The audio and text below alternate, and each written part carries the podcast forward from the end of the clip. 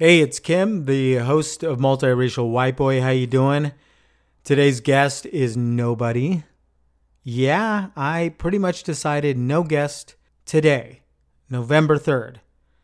No plug-in people today or tomorrow or at all during this week. Not when today is so important and hands down the most important election in my lifetime. I'm sure yours too. Look, I choose not to talk about politics on this podcast. I talk about it with my friends, I talk about it with my family, but not here. This podcast is about sharing individual stories about mixed people.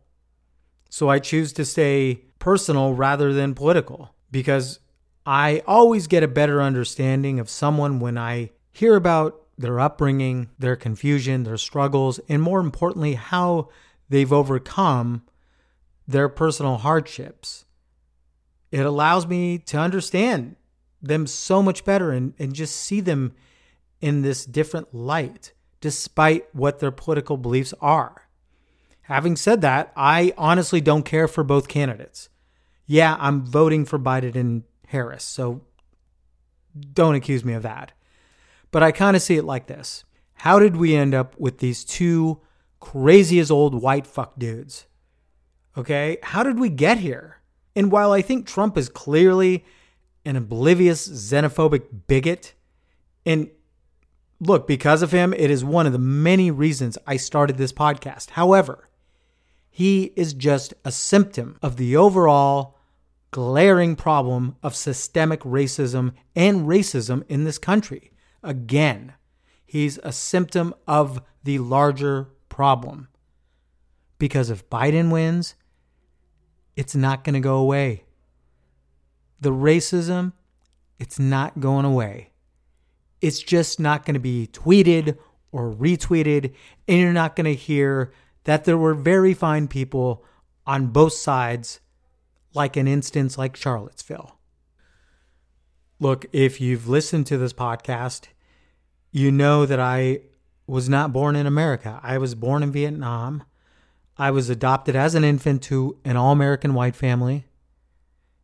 And part of this podcast is trying to examine the impact of my white upbringing and undoing it. But I'm not oblivious to the fact that when I grew up, I was called things like Chinaman, Chink, Nip, Gook, and other negative Asian stereotypical names. Yeah, okay, most of the time it was done jokingly. But hear me out. When friends said it to me, when they were angry at me, it was with the intention to put me in my place. And by that I mean I was from Vietnam. And because I was from Vietnam, that specific place I'm talking about is a place of exclusion. It's a place where you're not wanted in this country because you weren't born here, or your parents weren't born here, or they are of you're a different cultural background, or you're a person of color, whatever. But you know what? I am American, but I'm also Vietnamese and 20% Southern European and 12% sub Saharan African, and 7% Native American, and so on and so forth. And I say this because when the settlers came here, they weren't labeled as a community as white people, as a white community. They weren't labeled as that. They were referred to as German, as Irish, as Italian, as Swedish, etc.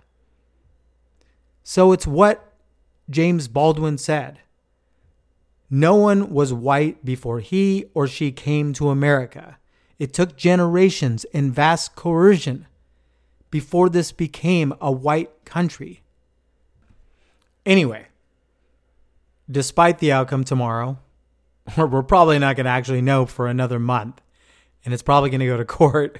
It's going to be nuts. Nevertheless, despite the outcome, we need to re examine ourselves as Americans. We all do, myself included. We need to reimagine the America that lives up to the promise of everyone being treated equally, all of its citizens because it hasn't and it never has. So now that I got that off my chest, I genuinely feel hopeful for this country. I really do. And maybe it's because I've been talking to so many people on this podcast and getting to know their story. And I've been talking a lot of to a lot of younger people. And I never would talk to younger people had it not been for them waking my ass up and taking to the streets and protesting. Let me give you an example. Darcy Bourne, she came on this podcast about a couple weeks ago. Her sign, why is ending racism a debate? Why is ending racism a debate? It's one of the great protest signs ever, man. And it affected me. You can't get around it. This generation has inspired me, has inspired this whole country. They do not tolerate racism. We should all get behind that, all of us. That's it. No guest this week. I'm Kim. I'm the host of Multiracial White Boy. I'll see you next Tuesday with Tanya Verifield. Thank you so much.